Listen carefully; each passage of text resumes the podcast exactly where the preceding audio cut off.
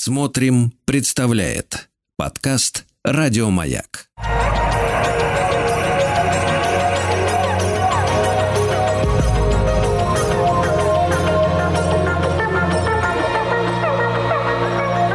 Сотворение умира.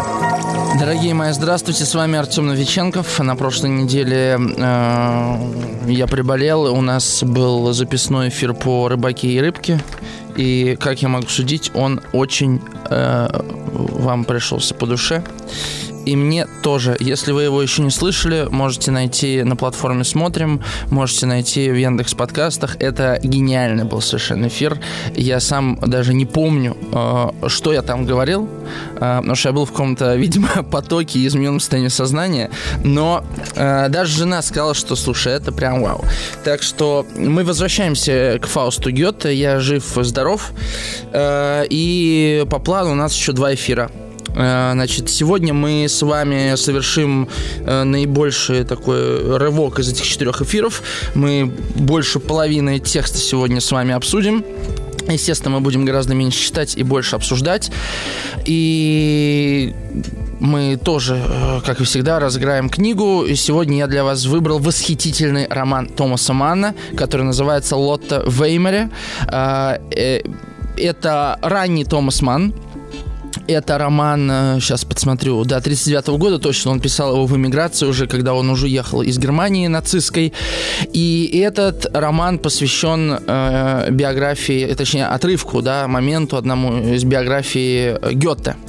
Вы наверняка знаете, что один из главных текстов Гёте – это «Страдания юного Вертера» про Шарлотту, про женщину Шарлотту и Вертера, да, замужнюю женщину, в которую влюбля... влюбляется этот молодой романтический такой, ну, сентименталист э, э, Вертер. И, собственно, у этой Шарлотты, да, был реальный прототип. Шарлотта Буф. И эта Шарлотта Буф э, была знакома с Гёте. В общем, об этом пишет свой роман э, Томас Манн. Это потрясающая вещь. Так что, если даже вы сегодня не выиграете книгу, э, вы можете сами этот роман прочитать. Очень советую. 967-103-5533. Номер для ваших вопросов, размышлений, сообщений, негодований. Мы сегодня будем говорить о Фау Фаусте, о Мефистофеле. Вообще у меня после последних двух эфиров э, какой-то очень неприятный осадок остался. Это вот вчера у нас были смешарики, в четверг у нас была Арина Хакамада. Как-то все очень было слащаво. Все против всего плохого, за все хорошее, все и идеальные. И мне, честно говоря, чувствуется в этом какой-то налет блефа. Поэтому сегодня мы немножко э, темной материи в эфир Радио Маяк, во всяком случае в те эфиры, в которых я принимаю участие, добавим. Потому что, конечно же, эм, Фауст — это исследование темной стороны человеческого существования, э, отдельного существования э, Фауста. Мы с вами остановились на разговоре Фауста с Мефистофелем, на том, как они э, заключают сделку. Я еще раз, я не помню, читал ли я этот отрывок, но мы точно на нем остановились. Э, Фауст, пусть Мига больше я не протяну после того, как он уже э, подписал кровью бумагу. Э, там еще вообще замечательный текст, потому что Мефистофель говорит, давай-ка бумажку. Фауст говорит, ты что, серьезно? Какие бумажки? Я тебе слово даю. Тот говорит, нет, надо все, значит, он немец, он педант, понимаете? Черт, он же немец, да, мы это все прекрасно с вами знаем. Нет, надо все, значит, так и так, чин-чинарем. Пусть Мига больше я не протяну в тот самый час, когда в успокоении прислушаюсь я к лесте восхвалений, или предамся лени, или сну, или себя дурачить страсти дам, пускай тогда в разгаре наслаждений мне смерть придет говорит Фауст. Мефистофель, запомним. Фауст, по рукам. Едва я миг отдельно возвеличу, вскричав, мгновение, по времени. Все кончено, и я твоя добыча, и мне спасения нет из западни, тогда вступает в силу наша сделка. Тогда ты волен, я закабален. Тогда пусть станет часовая стрелка, По мне раздастся похоронный звон. Мефистофель, имей в виду, я это все запомню а, сделка-то какова? Не просто Фауст э, отдает душу Мефистофелю, э, покуда он умрет, а он продаст, отдаст, э, точнее, Мефистофель сможет достать, забрать душу Фауста лишь в тот момент, когда Фауст скажет, все, мне больше не скучно. В этом смысле тот образ дьявола, который, например, массовая культура воспроизводит, э, в частности, вот если вспомнить фильмы 90-х и нулевых годов, где дьявол э, такой, значит, ему интересны любые души, нет, те люди, которые так готовы отдать души, они и так отдадут, да. Ему интересен конкретно Фауст. Почему? Потому что это э, испытание не, не столько для Фауста, сколько для... Это, это проверка теории самого Мефистофеля. То есть Фауст становится инструментом дьявола в понимании, точнее, в проверке гипотезы о человеческой природе. Мефистофель убежден, что любой человек подвержен пороку.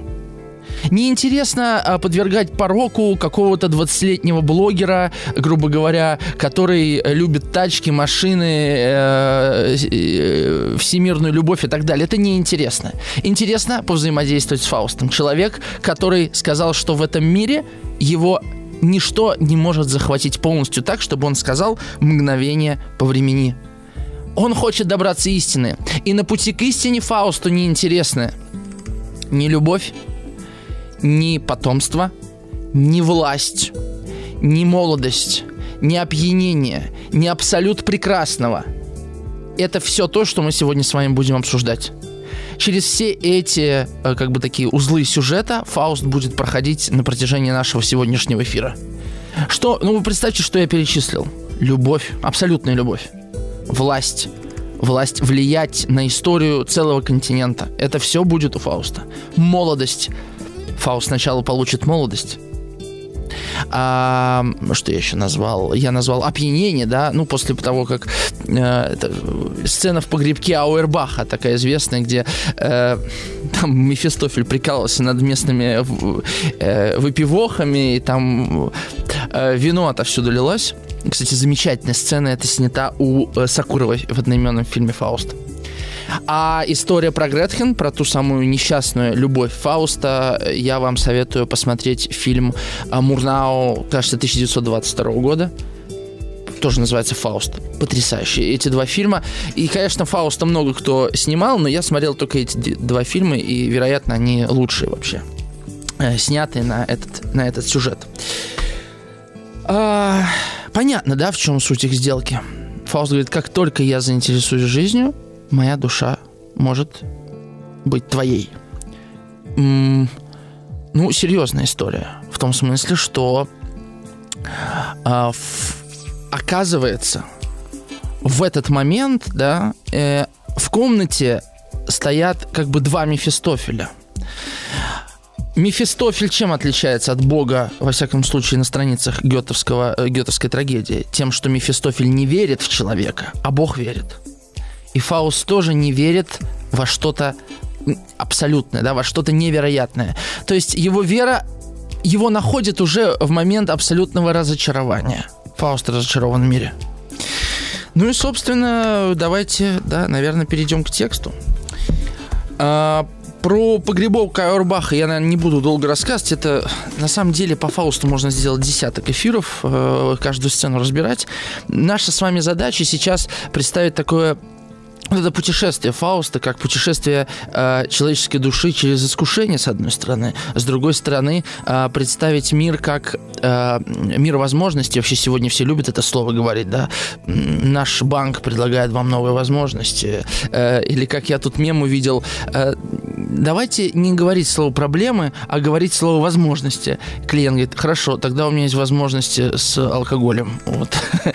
Э, короче говоря, Э, задача Мефистофеля убедить Фауста в том, что мир имеет и интерес.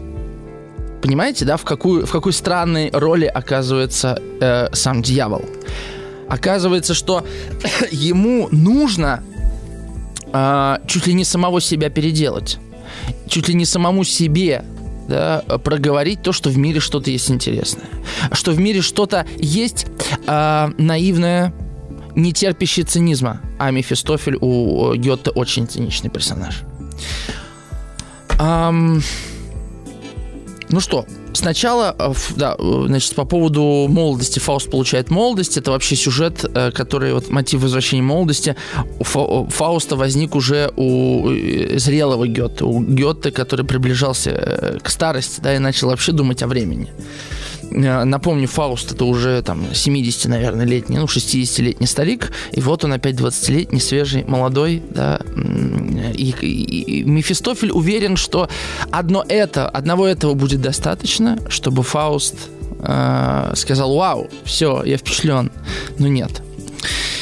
То есть, понимаете, что я о чем сейчас говорю? О том, что человеческая природа, она э, недоступна пониманию дьявола.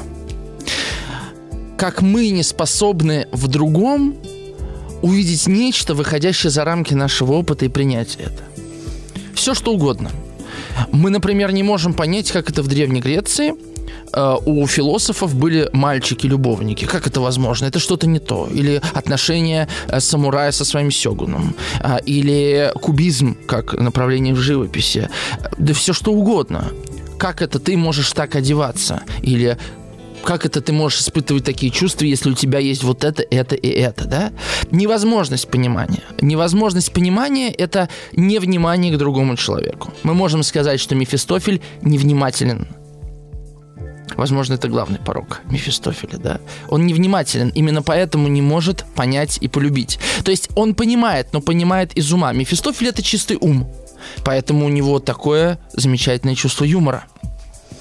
Но Вообще, хочется, может быть, даже на эту тему поразмышлять. Ну, по ходу эфира что-нибудь будет мне в голову приходить. Но, возможно, у дьявола нет сердца. Вы когда-нибудь думали об этом? Есть ли у дьявола сердце? Сердце как метафора, да, вот мы говорим из ума жить или жить от сердца, да. Мне кажется, у Мефистофеля, ну, у дьявола нет сердца. Знаете, как э, ангелы создания без души. Ну, ангелам просто не нужна душа, да? А, или там, вот, вот, или как у гетовской цитаты, дьявол кроется в деталях, да, в мелочах. Это такие интересные размышления об абсолютах добра и абсолютах зла. Не знаю, меня они почему-то захватывают. Номер телефона 967-103-5533. А, пишите. И мы сегодня мы разыгрываем, напомню, роман Томаса Мана «Лотта Веймаре». Значит, э, Мефистофель как себе представляет человека? Он представляет себе человека слабым, подверженным чувствам, эмоциям, не умеющий себя держать,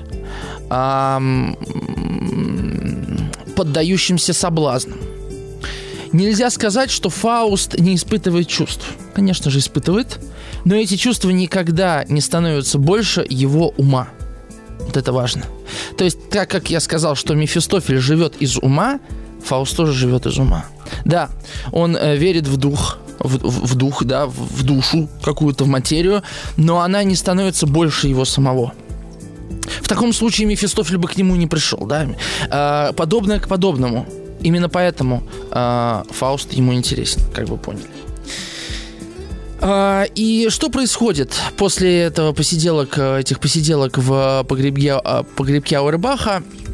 Фауст идет по улице и встречает первую попавшуюся девушку и влюбляется в нее. Это Маргарита, которую мы будем дальше называть Гретхен. Короткая, да, форма. Значит, причем он сначала испытывает к ней сексуальное желание. И Мефистофель думает, ага, отлично. Ты старик, у тебя давно ничего такого не было. Теперь ты молодой, ты открыт этому, и я тебе дам это.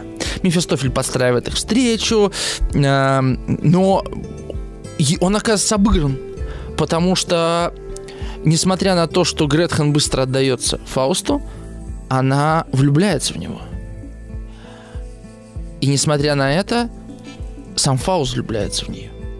Мефистофель вдруг понимает, что он привел Фауста к любви.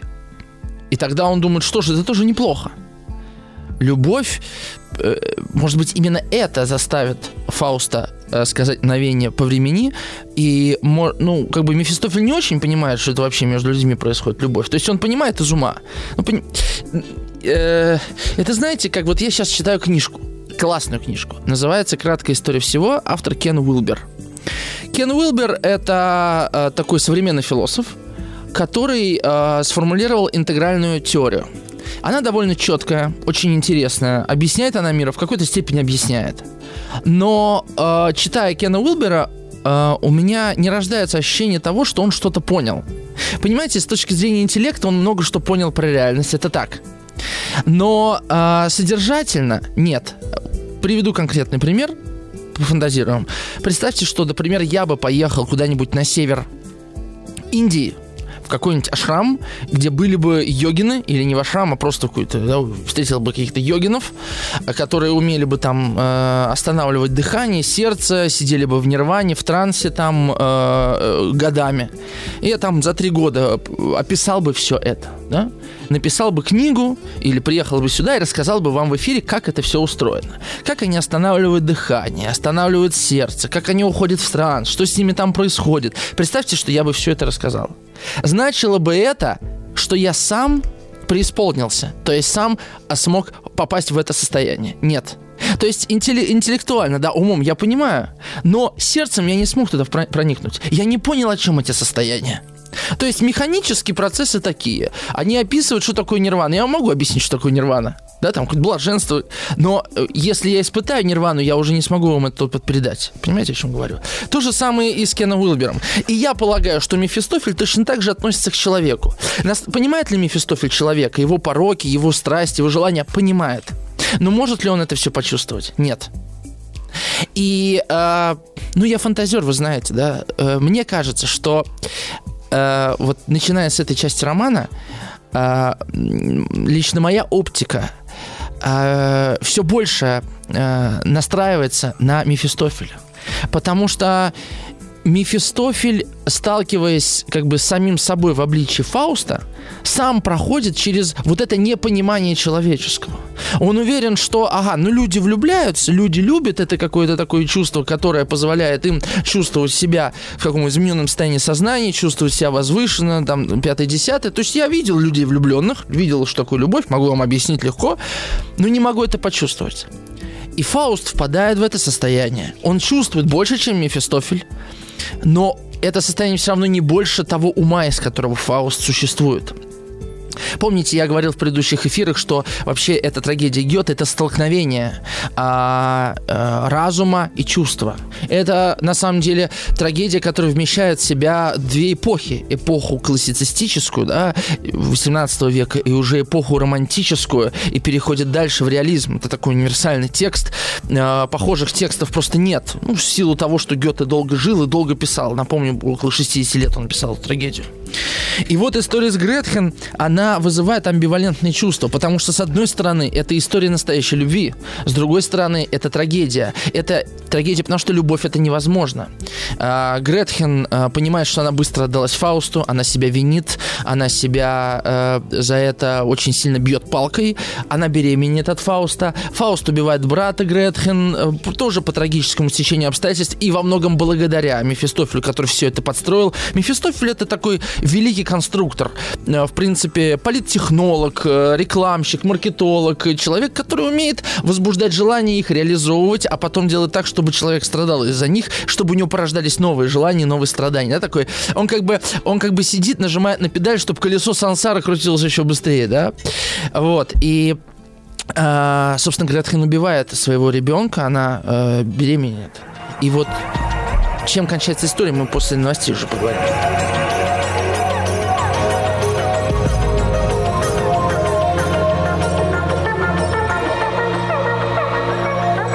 Сотворение умира.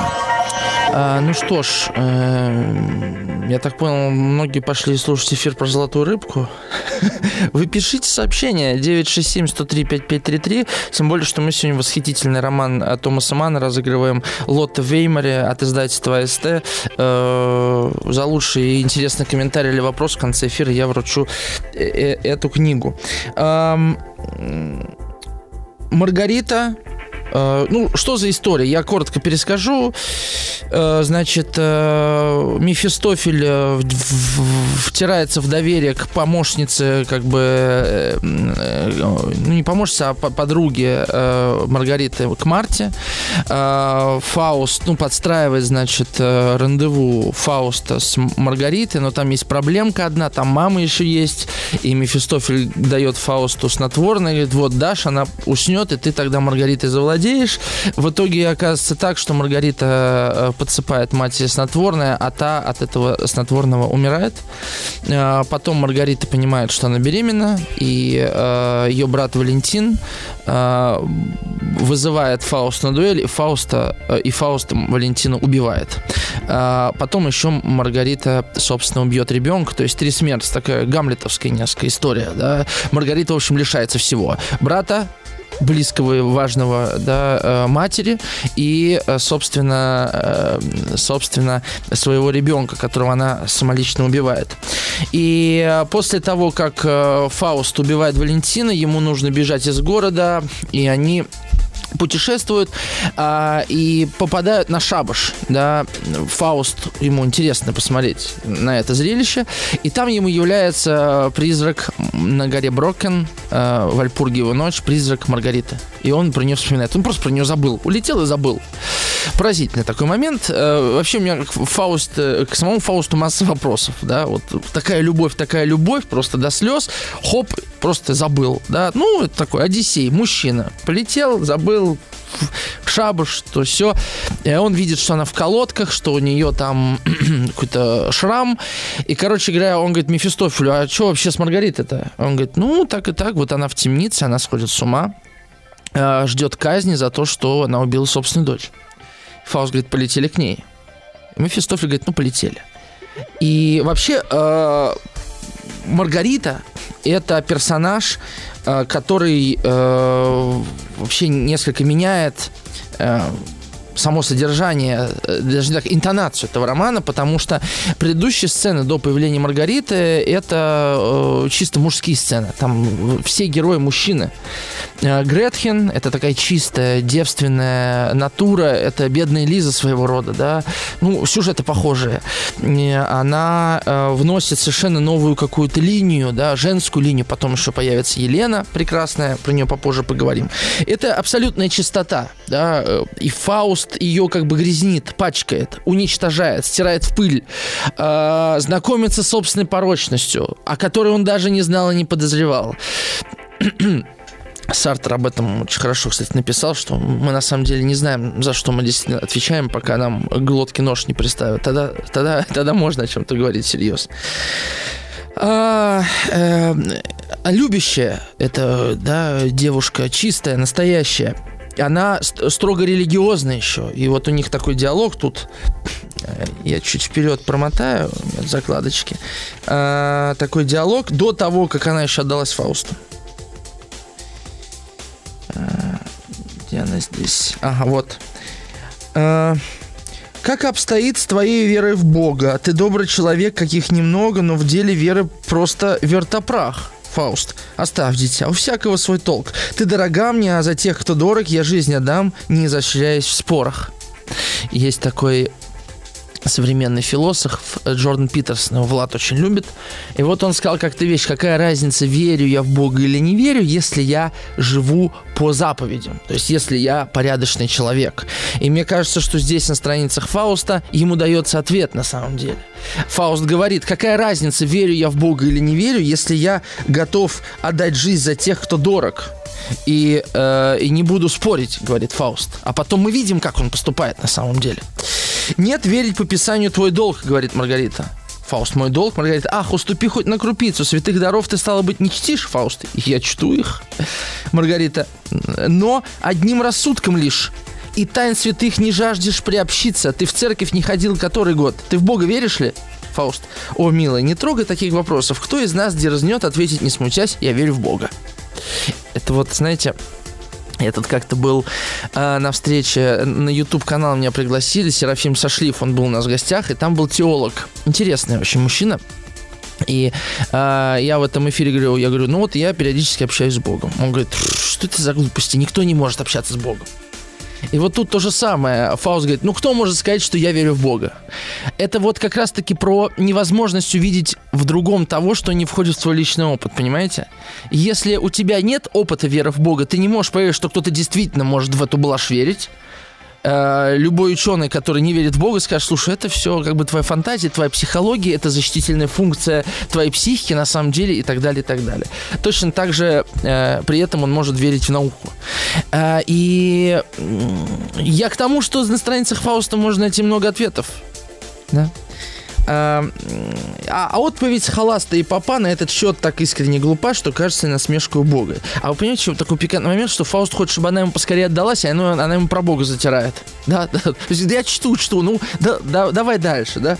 Так ты не веришь, значит? Маргарита, она вообще не отступает, Фауст. Не коверкай речей моих, о свет моих очей. Кто на поверку, разум чей, сказать осмелится, я верю. Чье существо высокомерно скажет, я не верю. В него создателя всего, опоры всего. Меня, тебя, простора и самого себя, или над нами неба нет, или земли нет под ногами, и звезд мерцающее пламя на нас не льет свой кроткий свет и так далее. Что делает Фауст? Он э, занимается софистикой на самом деле. Да? Он говорит, ну кто скажет, что я верю, а кто скажет, что я не верю. Бог, понимаешь, он, он логически э, все раскладывает да. Ну вот есть Вселенная, создана Богом, возможно, создана Богом. Мы не знаем еще, но на, на этот момент я скажу, что создана Богом. Нужно ли мне верить или не верить в Бога, чтобы видеть прекрас, прекрасное в этой природе? Да? Нужно ли мне верить э, в Бога или не верить, чтобы знать, что есть э, гравитация, грубо говоря, да? И так далее, и так далее. Uh, ну, я хотел бы другой момент прочитать. Итак, Фауст влюбился в Маргариту еще до того, как он ее добился. Фауст один сидит в лесной пещере. И его монолог э, звучит так. «Пресветлый дух, ты дал мне, дал мне все, о чем просил я. Ты не понапрасну лицом к лицу явился мне в огне. Ты отдал в пользование мне природу, дал силу восхищаться ей. Мой глаз не гости дружелюбный взгляд, без страсти, но я могу до самого нутра заглядывать в нее, как в сердце друга. Ты предо мной проводишь череду живых существ и учишь видеть братьев во всем зверях, кустарнике, в траве. Когда ж бушуют бури в темной чаще, и, рушись на земь, вековая ель ломает по пути стволы и сучи, и грохоту падений вторит даль, подводишь ты меня к лесной пещере, и там в уединенной тишине даешь мне внутрь себя взглянуть, как в книгу, и тайны увидать, и тьмы чудес, и так далее.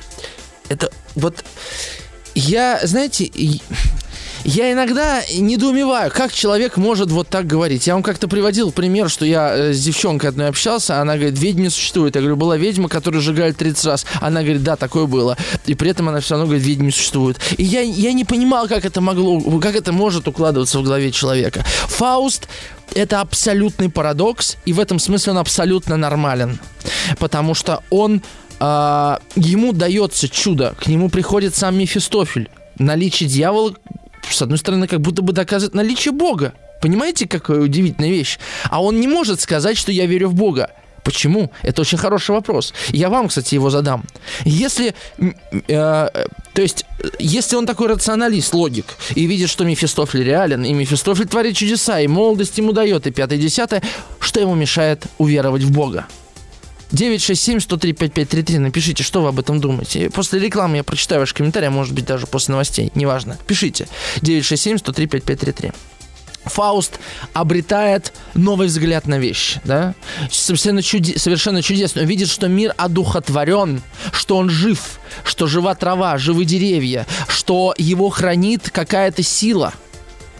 И при этом он видит в этом не чудо, не чудо.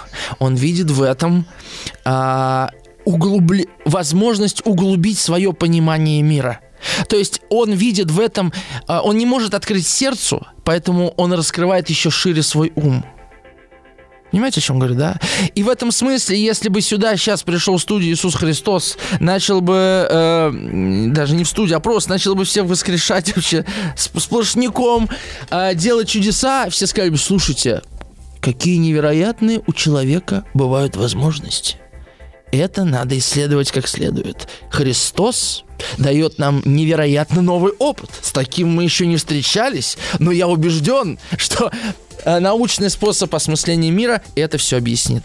Возможно, когда-то, конечно, объяснит, но вот эта невозможность увидеть чудо, и невозможность сказать мгновение по, времени, с одной стороны, позволяет Фаусту не быть тем, кого Мефистофель заберет с собой, с другой стороны, не позволяет ему раскрыть свое сердце, чтобы увидеть чудо, и чтобы не думать о самоубийстве, и чтобы не думать о бессмысленности бытия. А теперь реклама.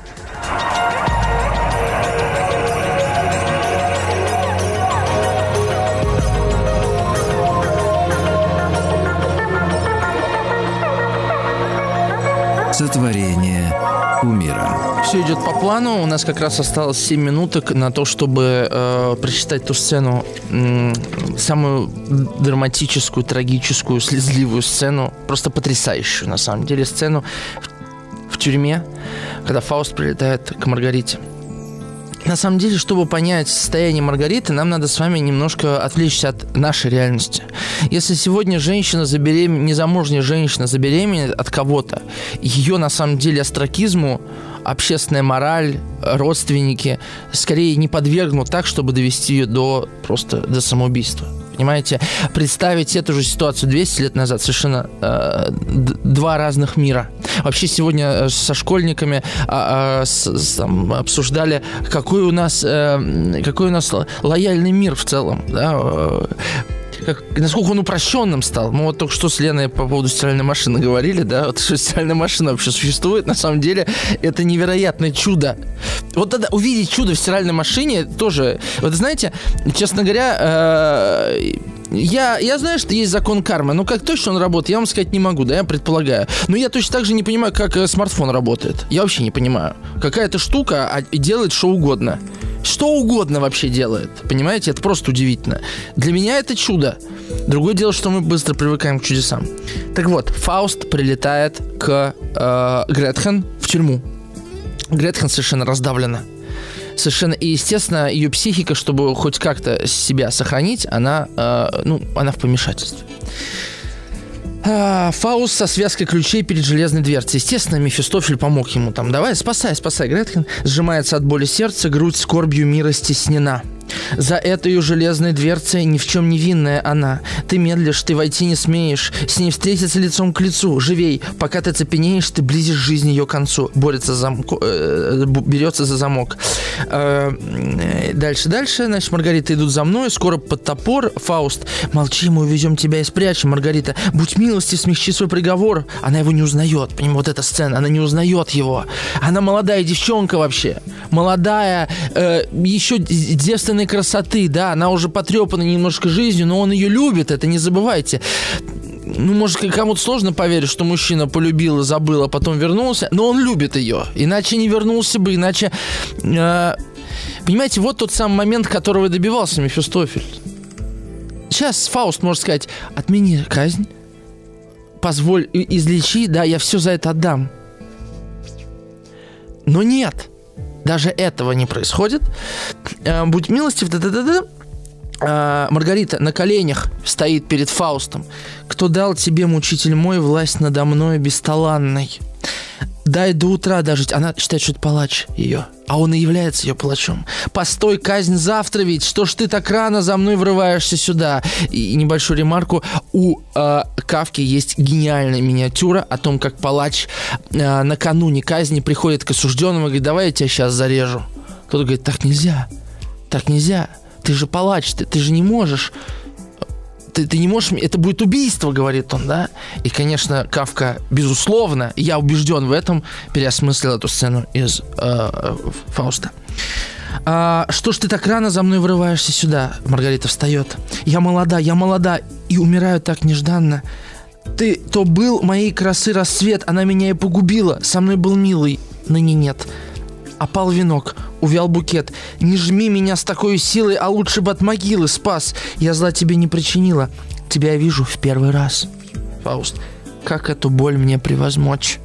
Маргарита, сейчас пойду, лишь миг отсрочь. Я б грудью покормила дочь, мне дали ночь проплакать с нею, а утром отняли злодеи, и говорят мои дела, сама девлеса ее снесла, как в сказке есть про двух малюток, я вся дрожу от этих шуток и от того не весела. Видите, она говорит о том, что не она убила дочь, а какие-то силы, как бы, понимаете, да? Она в абсолютном э, помешательстве Фауст на коленях перед ней, теперь он на коленях. Твой милый рядом и мгновенно освободит тебя из плена. Маргарита, падая рядом с ним на колени.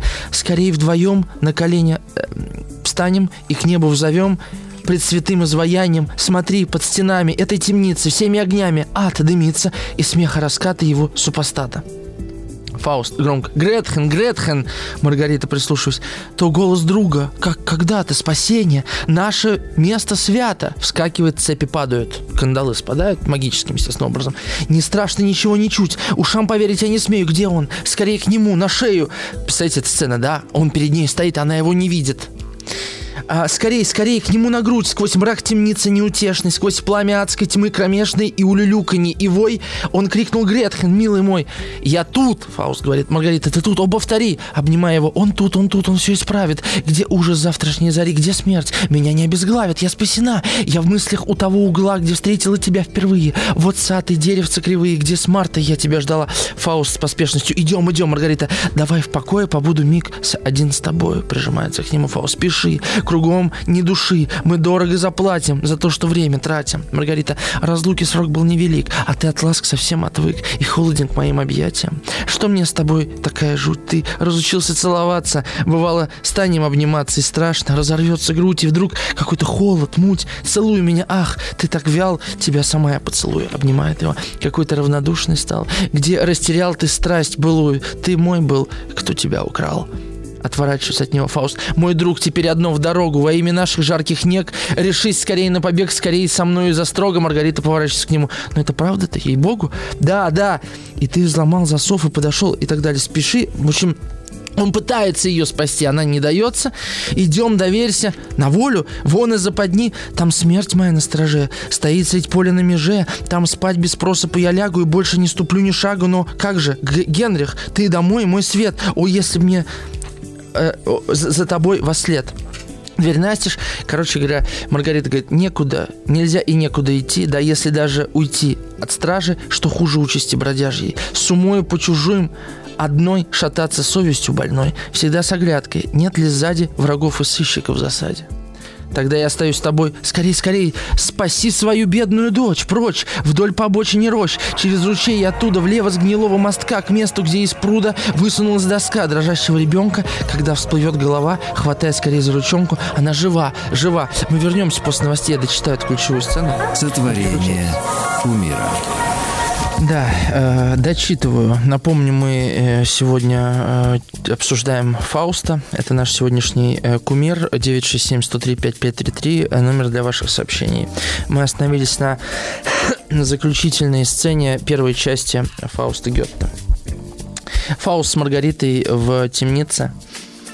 Эм, Фауст, раз не добром тебя, мой ангел милый, придется унести отсюда силой.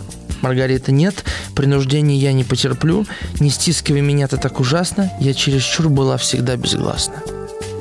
Фауст, уж брезжит день, любимая, молю. Маргарита, да, это день. День смерти наступил, я думала, что будет он днем свадьбы. Ой, если бы все это раньше знать бы, не говори, что ты у Гретхен был. Цветы с моей косынки сорвут их хоть плясать, нельзя на вечеринке, мы свидимся опять. На улице толпа и гомон, и площади их не вместить. Вот стали в колокол звонить, а вот уж жезл судейский сломан. Мне крутят руки на спине и тащит силу на плаху. Все содрогаются от страха и ждут со мной наравне мне предназначенного взмахи в последней смертной тишине. То есть вот это, вот это чувство, э, его сложно мне даже представить, но что-то близкое с тем, знаете, когда ты говоришь с человеком, а он тебя вообще не слышит. Да? Вот ты ему говоришь, ты говоришь, вот, вот это меня болит, вот это мне очень тяжело, а он не слышит тебя. Э, он как будто бы вообще не понимает. Это, знаете, такое чувство, когда ты с человеком всегда был душа в душу, и вы говорили на одном языке, а потом, например, он влюбился в кого-то другого. Да? Или что-то у него поменялось такое, в голове сдвинулось, и все, этот язык пропал. А здесь ситуация еще обречена трагическим абсолютно фоном и э, помешательством. То есть э, сама ситуация, да, в темнице накануне казни, э, и оба переполнены вино, виною, да, и вот эти сцены, когда она ему говорит, спаси нашу дочь, а дочь давно мертва, когда она в голове проживает а, казнь, хотя она еще не казнена, а, когда вот оно, казалось бы, спасение, я пришел тебя спасти, а человек не готов быть спасенным, потому что человеку необходимо наказание, это очень важно. Когда мы избегаем наказания, мы потом наказываем себя сами. Бывает ли, что такого э, человек избегает? Да, такого, такое бывает. Но чаще всего мы страдаем от того, что не получаем наказание за то, что сделали. А, Фауст, зачем я, долж... За... зачем я дожил до такой печали? Мефистофель в дверях. Бегите, или вы пропали. Все эти пререкания не в попад. Уж светится полоска, небосклоны и кони, вороны и под попоны озябли, застоялись и дрожат. Маргарита. Кто-то вырос там из-под земли. Он за моей душой пришел, презренный. Но стены Божьего суда священны. Скорее прочь уйти ему вели. Фауст. Ты будешь жить, живи, ты жить должна. Маргарита. Я покоряюсь Божьему суду. Мефистофель. Иди за мной, или я уйду. Мое ведь дело, знаешь, страна. Маргарита, спаси меня, Отец мой в вышине, вы ангелы, вокруг меня забытые, святой стеной мне станьте на защиту, ты, Генрих, страх внушаешь мне. Мефистофель, она осуждена на муки. Голос свыше. Спасена. Мефистофель Фаусту. Скорее за мною исчезает с Фаустом. Голос Маргариты из тюрьмы замирает. Генрих, Генрих. И вот из Липецка э, комментарий пришел. Фауст – образ, Гёте – коуч по вере людей его времени, а Булгаков Маргариту амнистировал. Так и Гёте, видите, Маргариту амнистировал. Голос свыше, последний момент, говорит, что ты спасена. Это конец первой части. И эта сцена, конечно же, будет рифмоваться с последними сценами из второй части. Мы уже на следующем эфире, когда будем завершать наш диалог, э, к этому придем. Почему диалог? Потому что я сейчас буду читать ваши комментарии. 967-103-5533. Пишите. Э, сегодня мы обсуждаем э, Фауста Гёте и разыгрываем книгу, роман Томаса Манна «Лотте Веймере» от издательства СТ. Замечательная, кстати, не толстый роман Манна. Николай из Кургана э, делится таким э, лирическим отрывком о любви. Чем выше я поднимаюсь по лестнице праведности, добра, тем сильнее меня одолевает бес. Это цитата так и люди, начинающие познавать наивысшие чувства, любовь, постепенно начинают испытывать страдания. И лишь немногие, понимающие ценность смирения и терпения, способны стать счастливыми. Как хотелось бы, чтобы люди приняли, что счастье – это 99% труда, зачастую неблагодарного, но все лучше в мире получается через душевный, духовный, телесный труд. Николай, я позволю вам не то что возразить, а скорее прокомментировать. Есть две вещи, с которыми я согласен – первое э, звучит так. Ничто не дается просто так. С этим я согласен. Но с другой стороны, я согласен с другой вещью, что все дается просто так. Что я имею в виду? Вот вы говорите, 99% э, счастья – это труд, зачастую неблагодарный. Вы знаете, я думаю, что счастье – это не когда ты трудишься неблагодарно, вообще благодарность тут уже не нужна, когда ты делаешь что-то из любви. Я вот тут на днях размышлял над словом ответственности, понял, что оно меня оскомину наело. Так же говорят, наело оскомину, да? Все говорят об ответственности. Все родители своим детям уши, уши все прожужжали про ответственность. Психологи про ответственность. Ответственность, ответственность. И я вот что понял. Ведь когда мы делаем что-то из любви, вопрос об ответственности просто отпадает. Я не начинаю стараться, мне не надо стараться, мне не надо трудиться, когда я живу и делаю что-то из любви, когда я делаю что-то для людей, для мира. Мне не нужно даже благодарности. Благо... Желание благодарности это, ну, вы же знаете, что это такое. Это желание, чтобы заметили, чтобы э, поблагодарили, что мы тебя видим, да. Но моей душе на самом деле благодарность не нужна. Моей душе необходимо благодарить мир, но получать от мира благодарность это не необходимость. Понимаете, о чем говорю? Вот. А, хотя, конечно же, мы психологические существа в этом смысле. И нам приятно, когда нас благодарят. Тем не менее, мне тоже приятно, когда вы меня благодарите. Я э, этого не скрываю. Но если бы вы меня не благодарили, я бы продолжил вести эту передачу, потому что мне это очень нравится, понимаете? И, и это ты делаешь не из благодарности. И э, я не считаю, что вот э, мое состояние, которое я испытываю, счастье, чтобы вы под этим не понимали, Николай, это 99% труда. Я не воспринимаю это как труд.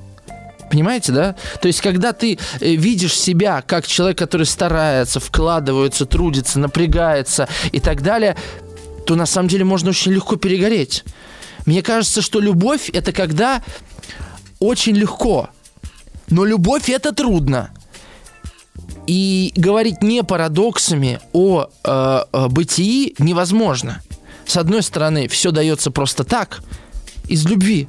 С другой стороны, не за, за, за все нужно платить. Понимаете, о чем говорю? Не знаю. Или не. Но у меня такие размышления. Николай, спасибо за ваш комментарий э, и за то, что дали мне вот как-то такой толчок для э, рассуждений. Комментарий из Волгограда. Владимир пишет. Э, Владимир, Спасибо, что опять пишете. Давно вы, кажется, нам ничего не писали. Может, Фауст просто не знает, что ему с этим делать? Я задавал вопрос, почему Фауст, наблюдая Мефистофеля, не может уверовать в Бога, да? Что мешает? Вот Волгоград, э, Владимир из Волгограда говорит, это знание и сама вера и проявление чудес или наоборот, явленные Мефистофелем, не наполняют его самого смыслом. Прекрасный, э, прекрасная мысль. Владимир, спасибо большое, да. Это очень хорошая мысль, да. Нам сложно поверить в то, что не наполняет нас смыслом. Классно. Я даже, я даже, я рад, Владимир, что, что мы эту мысль вообще озвучили. Да? То, что не наполняет меня, да, этому трудно стать предметом нашей веры. Наталья из Рязани пишет, может быть, Фауст не верит в Бога, потому что считает Мефистофеля Богом. Да я не думаю так. Максим из Челябинска пишет, Артем, просто Бог в сюжете никак себя не проявляет. Если бы к Фаусту явился Серафим, он бы сделал соответствующий вывод. Слушайте, Максим, не знаю, читали Евангелие нет, вот Христос к ним явился и начал чудеса там сотворять. И не только чудеса, он еще был глубокий философ. И что, все за ним пошли? Я напомню, его распяли. Оказывается, недостаточно э, богоявления, чтобы люди верили в Бога. Даже наоборот, может быть, да? Бог в этом смысле становится частью уже знания, а не веры. Еще комментарий из Липецка. Все спрятано в женщине. Это живая загадка Бога для мужчины. Это очень хорошо звучит. Э, у одного священника, кажется, у Островского, я, э, мне жена рассказала его мысль, что моя жена, Бог говорит со мной через мою жену. Это один из лучших комплиментов женщине, что я вообще слышал. Так, вот Николай мне отвечает. Совершенно с вами согласен, вы рассуждаете как человек высокий. А у меня рост метр девяносто один, Николай. Так что э, очень хорошо, что я написал именно так. Благодаря этому вы озвучили очень правильные вещи. Спасибо вам, Николай. Э, другой ваш большой комментарий я попозже прочитаю. Э, мы переходим ко второй части романа. А вторая часть, э, э, точнее не романа, а трагедии, да, вторая часть э, Фауста, это, она по-другому устроена, она вообще другая. Она состоит из пяти актов. Каждый акт посвящен, э, ну, частично, да, каким-то большим таким темам. Власть, э, прекрасная, э, последняя часть будет посвящена делу, и о последней части мы будем говорить уже в следующем эфире. И это такое путешествие сквозь время, пространство. Э, здесь есть гомеровская Греция, средневековая рыцарская Европа, 19 э, век, э, в котором уже ну, находится сам Гёте, да. Здесь э, переплетается судьба Елены Прекрасной, Байрона. У Фауста с Еленой Прекрасной рождается ребенок, Эфорион, настолько прекрасный, что он не может жить в этой реальности. И поэтому обречен на смерть. Гёте, здесь, кстати говоря, очень много общего между э, Пушкиным и Гёте, на самом деле, потому что э, Пушкин по ходу написания Евгения, Евгения Онегина э, прощается со многим в своей жизни и встречается с чем-то новым. Э, например, Пушкин там приходит к Богу по ходу написания Онегина, становится семейным человеком, э, э, уходит от романтизма, приходит к реализму и много-много чего другого здесь происходят подобные вещи, потому что вот вторая часть Фауста пишется Гёте уже в зрелом возрасте. Просто Пушкин прожил в два раза меньше, чем Гёте, да, и у него жизнь была, видимо, чуть более динамичная, ему приходилось, э, ну, если сравнивать с Гёте, да, проходить какие-то этапы куда быстрее, чем их прошел Гёте, потому что и тот, и другой пришел к определенным ответам в своей жизни. Пушкин успел к ним прийти. Кстати, есть замечательный рассказ у э, Татьяны Толстой про то, как Пушкина не убили на дуэли, и он дожил до седин и был вредным стариком. Э, замечательный рассказ. Может быть, я что-нибудь придумаю, может, сделаем э, и про это эфир, что-то почитаем, неважно. И Елена, э, да, что я говорил. И, собственно, вторая часть, она довольно фрагментарна. Там нет вот этих вот э, э, такого длинного развивающегося нарратива. Это попытка Гёте э, объять мир своего рода, да. Попытка Гёте представить перед Фаустом ряд разнообразных искушений, здесь есть история, э, да, про гомункула. Знаете, да, что это такое? Это создание из пробирки, которое создает э, Фауст. Э, и э, тут есть вообще целый огромный отрывок гомеровской Греции, где разные герои общаются друг с другом, с Фаустом. И, собственно, поиск, да, главной темы, главный поиск второй части – это это поиск прекрасного, это поиск истины. Фауст отгоревал папа Гретхен и с новыми силами как бы рвется в бой. А, э, Фауст узнает, что он может увидеть Елену Прекрасную. Это один из главных сюжетов, да. И Елена Прекрасного здесь для Гёте это на самом деле, с одной стороны, его размышления о, о прекрасном как таковом, с другой стороны, осознание того, что абсолютно недостижим. И Фауст Тут вообще и роль Мефистофеля интересно меняется, да, потому что Мефистофель, с одной стороны, продолжает отыгрывать свою роль Трикстера, да, ну, в некотором роде шута, с другой стороны, Мефистофель понимает, что Фауст крепкий орешек, и он во второй части становится уже как бы не э, хозяином, да, не тем, кто заказывает музыку, кто думает, а сейчас раз-два и пойдет, да, а он уже становится слугой Фауста. А, он понимает, что, видимо, этого товарища придется брать измором. А, хочет э, Елену Прекрасную, вот Елена Прекрасная. А хочешь попробовать себя во власти, давай мы э, будем, значит, при дворе императора решать большие вопросы. И ты поймешь, что это туфта. Да, ты поймешь, что это, это неинтересно. То есть, что делает Фауст? Фауст, пройдя через этот кризис, через эту трагедию, начинает играть. Он расслабляется. Знаете, э, не все люди приходят к осознанию жизни как игры. Э, многим жизнь дается тяжело, потому что они очень серьезно ее воспринимают. Очень тяжело увидеть в мире игровую реальность, потому что э, эта жизнь, этот мир э, э, часто бывает трагичен и жесток по отношению к нам.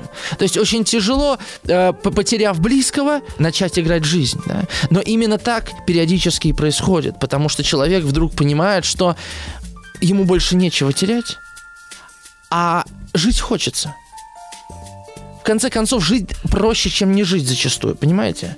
Совершить самоубийство, отказаться от жизни – это не так-то легко. И человеку ничего не остается, как относиться к реальности просто. Быть как дети, чтобы им открылось Царство Небесное. Но у Фауста еще есть вот то, что называется тумос, древнегреческое слово, наверняка я уже о нем рассказывал, это двигатель жизни. Его двигатель жизни – это поиск истины. И, конечно же, а, Фауст здесь сталкивается с абсолютами чтобы э, как бы оттолкнуться от них. Один абсолют это Елена Прекрасная. Я, как вы понимаете, не буду сейчас читать эти большие сцены. Э, мы сейчас буквально несколько сотен страниц с вами перемахнем. Э, обсудим это. Э, Елена прекрасный абсолют прекрасного, э, художественный идеал э, и а, Гёте вообще рассказывает, как рождалась это прекрасно. Вообще вторая часть довольно нудная, ее очень тяжело читать. В ней очень мало вот этого, э, в ней мало фэнтези как такового, да, мало вот этого какого-то человеческого там. Она очень умозрительна. Это тоже интересное движение внутри Гёте, как он превращается из а, романтика, который, которому интересно человеческие внутренние м, переживания чувственные. Как, то есть, смотрите, для раннего Гёте, да, а, чувственное переживание подвергалось интеллектуальному осмыслению – Понимаете, да, как происходит? То есть вот я страдаю, почему я страдаю? Ну, это страдание Нувертера, не знаю, ранние вещи его. А потом, когда он становится более зрелым, его мир начинает интересовать как представление. И он больше похож уже на своего героя, на Фауста. Фауст становится вот этим аппаратом по исследованию, по поиску истины. Что забавно, мы на следующем эфире с вами об этом поговорим, что вот за, за момент там до прихода Мефистофеля Фауст был на пороге открытия этой истины. Но ему нужно было пройти огромный путь, подобно Данте, который проходит этот путь вместе с Вергилием через ад чистилища рай, чтобы прийти к простой истине, которую он не смог разглядеть в лесу. Вот. А, и а, Елена Прекрасная становится абсолютом, собственно, вот э, неземного чего-то. Их ребенок Эфорион я про него еще пару слов скажу после э, новостей, он становится э, элементом, который не может жить в этой, в этой реальности. Власть становится абсолютом бессмысленного и ужасного. Вообще там такая есть на французскую революцию, э, буквально пам памфлет такой есть. Потому что Гёте не приветствовал французскую революцию и понимал, какие далеко идущие последствия этого всего будут э, иметься. На самом деле, я думаю, Гёте бы даже ужаснулся, э, побывав в нашей реальности, которая во многом результат французской революции. Но мы сейчас уйдем на рекламу, ой, на новости. Пишите 967 103 5533. Сотворение умира. Так, пару комментариев ваших прочитаю. Спасибо большое, что пишете. 967-103-5533. Сегодня разыгрываем книгу Лотта Веймари Томаса Мана от издательства СТ.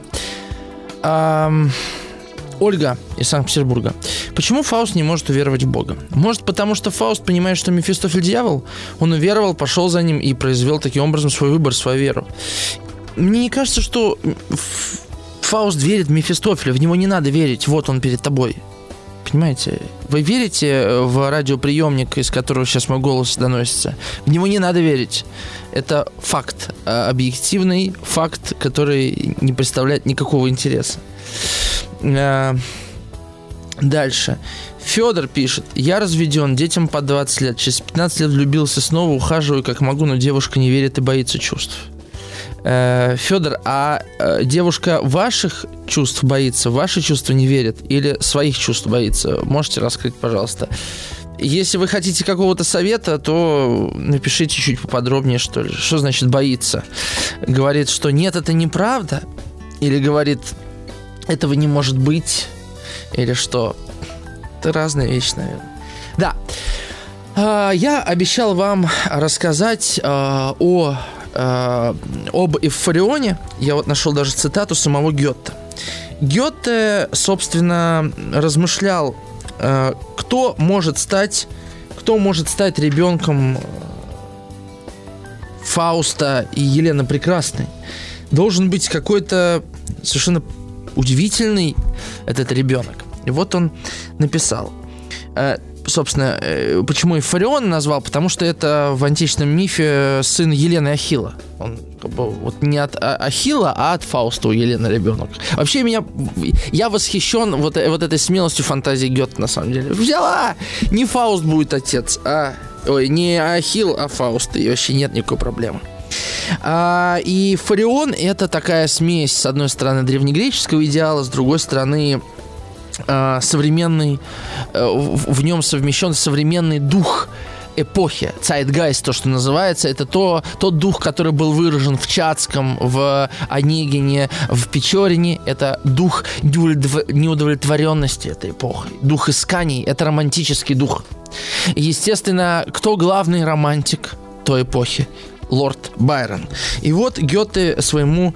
Э, свой, да, и, конечно же, Байрон э, совмещал в себе и вторую часть. Это вот этот античный идеал прекрасного. То есть, с одной стороны, это Елена Прекрасная как источник этого, этой античности, да, с другой стороны, Фауст как неудовлетворенный реальностью ищущий интеллектуал. Вот что Гёте Керману пишет. «Я не мог взять в качестве представителя новейшей поэзии никого, кроме него». Это он о Байроне.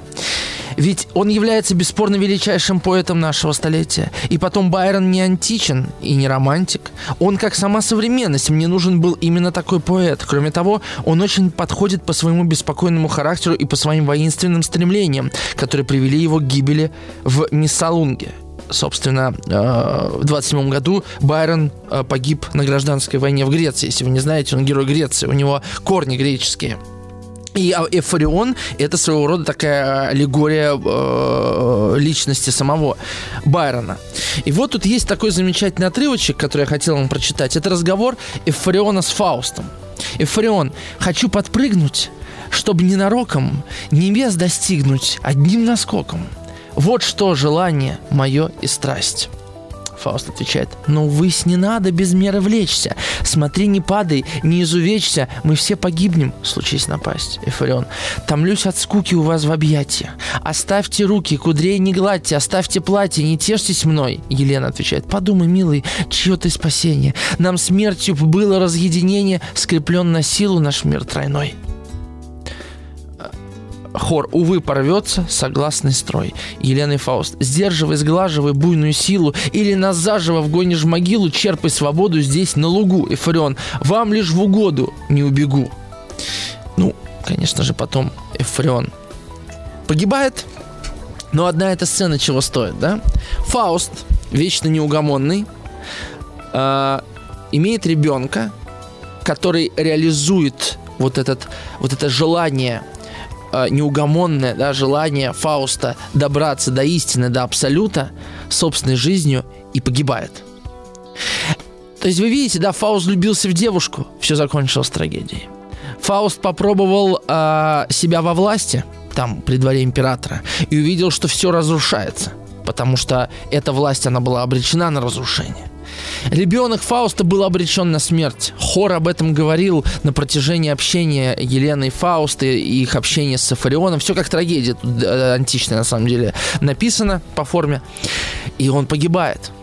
А Фауст встречается с самим собой в образе своего ребенка и ничего с этим не может сделать. Если вы помните, у нас были эфиры, посвященные Сидхартхе Германа Гессе где, в общем-то, та же самая история. Да, мы не знаем, что случается с сыном э, Сидхартки, но мы видим страдания Сидхартки, отцовские страдания, которые, да, отец, который не может позволить ребенку свободу, которую позволял когда-то себе.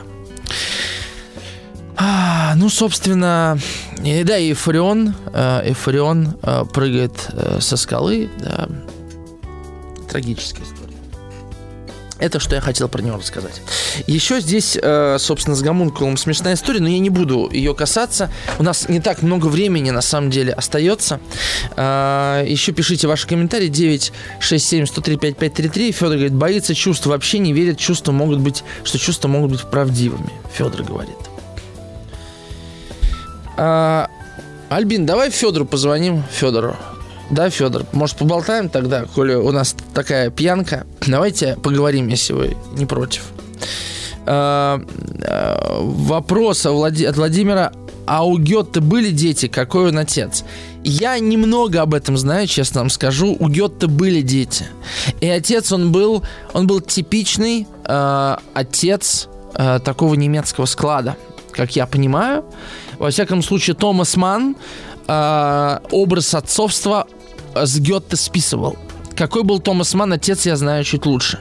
И он опирался в этом опыте на Гетте. Он запирался у себя в кабинете на полдня и не выходил. Родители, дети ходили как по струнке. Это отец, он работает, его нельзя тревожить. Э, отец, э, взгляда отца достаточно. То есть это абсолют закона. Отец вообще должен быть законом. Вот. Э, э да, Альбина, вот из Красногорска Федор, который. Значит, и, и э, Гёте был, с одной стороны, недостижим, с другой стороны, когда у него было желание, да, он с детьми проводил время. Саживал их на колени, рассказывал им что-то и так далее, и так далее. Но проблема, понимаете, быть таким отцом, точнее, проблема у детей, имеющих таких отцов, следующая. Отец настолько велик и недостижим, что даже, то есть ты, ты ловишь же каждый взгляд, каждое одобрение, каждую ласку. И ты никогда его не преодолеешь. Он, он не только как отец по фигуре своей огромен, но он еще и так талантлив, так умен, так глубок, так, в общем, абсолют, который сложно перепрыгнуть. И проблема тут возникает такая, что если этот отец не способен своих любить людей, таки, детей такими, какие они есть, то он, скорее всего, будет разочарован в этих детях, потому что они вырастут в его глазах полными, круглыми идиотами это очень сложно. Вот. А, в Пятигорске как-то сказал про, свой, про своего сына так. Ну, ну и что, что идиот, ничего страшного. Вот. Э, так, Федор из Красногорска. Федор, здравствуйте. Здравствуйте. Федор, а, а скажите, а, а почему вы решили об этом написать? Что-то откликнулось? Ну, просто вот вы говорили о, о той теме, которая вот была вот э, романе. Угу. Ну, как-то по мне это от, откликнулось. А вы девушке говорите, я вас, лю- я тебя люблю, она говорит, я не верю, или как это происходит? Нет, я не, не говорил, конечно, что я ее люблю, А, но я так. просто предлагал какие-то отношения, она говорит, я боюсь, я не хочу. Я вот уже э, обожглась, а, а чего она хочет? Пока не знаю. А вы спрашивали? Нет. Ну так спросите. Но я собираюсь. да, И сделать. потом, а, вы знаете, что для нее любовь? Какой для нее язык любви вообще ведущий? Что для нее любовь? Нет. Ну вот это тоже надо спросить. Потому что ваше представление о любви одно, а у нее может быть совершенно другое. Для кого-то любовь, забота, для кого-то телесность, для кого-то там ну, разные. Там есть шесть, что ли, языков любви, можете загуглить, почитать. Мгм. Проявите к ней Хорошо, внимание. Я, я Понимаете? подумаю, подумаю об этом. Э, И, а себя она любит? Я не, не про то, что я такая себя люблю, а она внимательна к себе, она себя... Или она себя палкой бьет? Э, Скорее, да. Ну, э, значит, э, есть такой фильм замечательный, «Human» называется. Мгм. Посмотрите первые там 5-7 минут этого фильма. Потому Мгм. что если у вас другой опыт любви, то вы можете человеку дать этот опыт, попробовать его дать. Кроме этого, я думаю, ничего нельзя сделать. Понимаете? Потому что заставить Я человека верить во что-то невозможно. Да. Понимаю, понимаю вас. Федор, я за вас держу кулачки, удачи вам. Спасибо вам большое. А, Спасибо. Я все время слушаю ваш программу. Спасибо. Буду, буду дальше слушать. Спасибо. да, спасибо. вам. Мгм. Всего доброго. Кто знает, может, помогли человеку. Не знаю. А, э, комментарий успею прочитать от Максима Челябинска. Артем, вы высказали мысль о необходимости наказания. Та же самая мысль есть в романе «Портрет Дориана Грея». При этом Дориан Грей, по сути, фауст своего времени. Он также легкомысленно предает любимую девушку, также безмерно любопытен и также идет на договор с дьяволом. Грей наказан. Почему не наказан Фауст? По поводу Фауста мы поговорим, вот по поводу вообще итогов, поговорим на следующем эфире. Про Грея обязательно когда-то сделаю передачу. Мне буквально на днях пришла эта идея.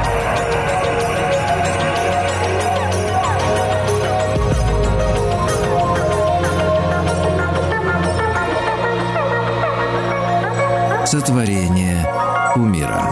Ну что ж, э, мы все успеваем. Я очень рад. Получилось э, э, рассчитать время. А вот Николай, Федор, вам Николай с Кургана пишет. Федор, жди. Страх убивает все, но любовь побеждает страх. Жди.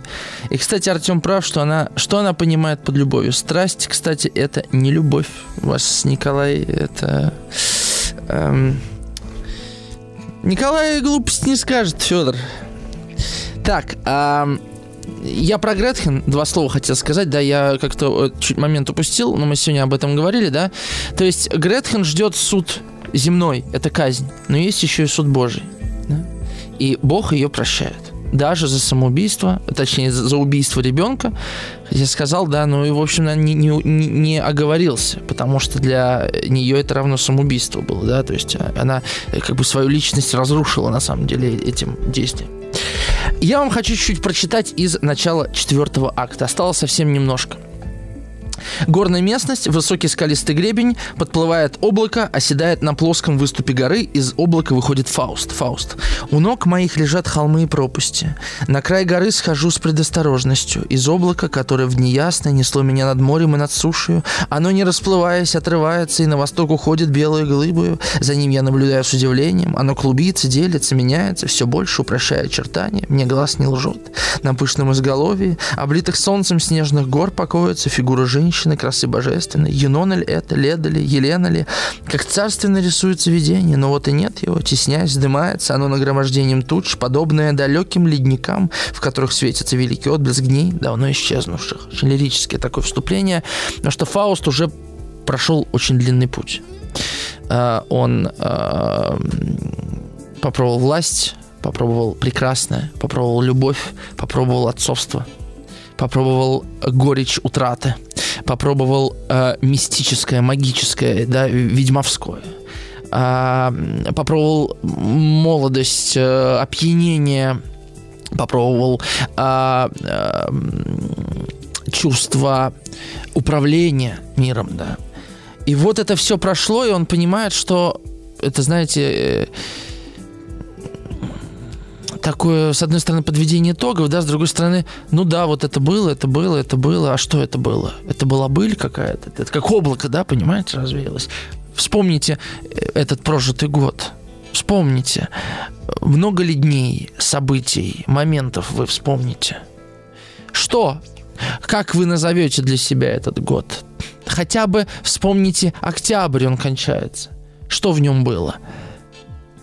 А сентябрь, он уже был как будто бы так далеко, да? Вот это ощущение времени очень знакомое. А это 200 лет назад написано, в общем, время мы очень схоже воспринимаем. А, дочитаю этот монолог, но грудь и лоб своим прикосновением мне освежает полоса туманная. Она спешит принять черты какие-то. Не обманулся я. О, благо высшей любви начальных дней. Утрата давняя. Я узнаю тебя, души сокровища, взор, встреченный зарей жизни утренней, порывисто отвеченный, непонятый, взор девушки, которая затмила бы всех, если бы я удержал ее. Но, разрушаясь, как краса душевная, уходит очертание, унося с собой всю чистоту мою, всю сущность лучше. На гору становится семимильный сапог, за ним другой, с них сходит Мефистофель, и сапоги спешно отправляются дальше. Мефистофель совсем измучен маршировкой. Скажи, зачем у этих скал решил ты сделать остановку? Ведь эту местность я узнал. Крутая это вы сначала дно преисподней представляла. Фауст, не можешь ты без вечных штук, вздор не болится, что за звук. Мефистофель и так далее. В общем, а, вот отрывочек, до которого я дошел. Мефисто, Фауст говорит, мой взор был сверху привлечен открытым морем в час прилива, когда весь, ве, весь берег до обрыва затоплен им со всех сторон. Меня все это укололо. Царю природы мне была обидна дерзость произвола. Свободный дух не терпит зла.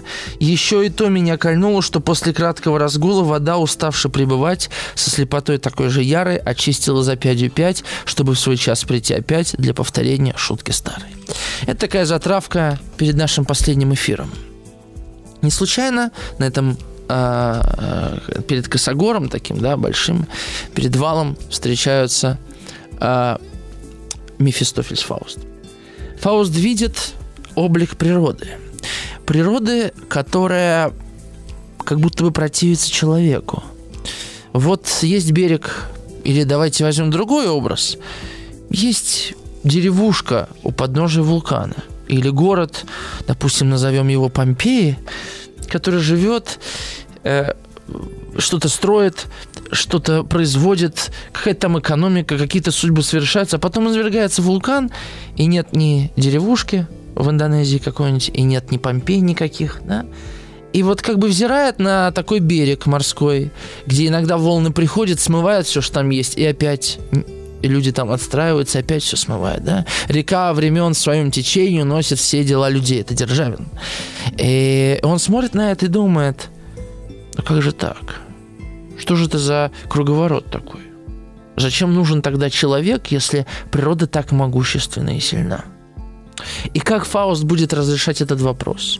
И спасет ли душу свою? А если спасет, то что спасет? Как вы понимаете, там должно быть что-то невероятное. В конце мы будем говорить на следующем эфире. Самый, наверное, ключевой важный разговор, естественно, я оставил на потом. А на этом я хотел бы завершить этот разговор. А, книгу роман Томаса Мата, Мана Лотте Веймере я хочу вручить Владимиру из Волгограда за его блестящую мысль о том, что а, мы не можем поверить в то, что не наполняет нас смыслом. Владимир, спасибо вам за эту мысль. А, с вами свяжется наш редактор Альбина и расскажет, как книгу получить и в каком будущем, приблизительно когда. Ну что ж, а с вами был Артем Новиченков. Подписывайтесь на мой телеграм-канал «Говорящий тростник». До новых встреч. Через неделю мы этот, это путешествие с Фаустом завершим. Надеюсь, оно сподвигнет вас на собственные дела и поступки, потому что сверхидея Гетте в этом и заключалась.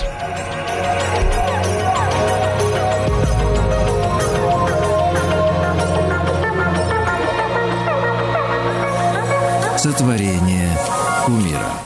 Еще больше подкастов «Маяка» насмотрим.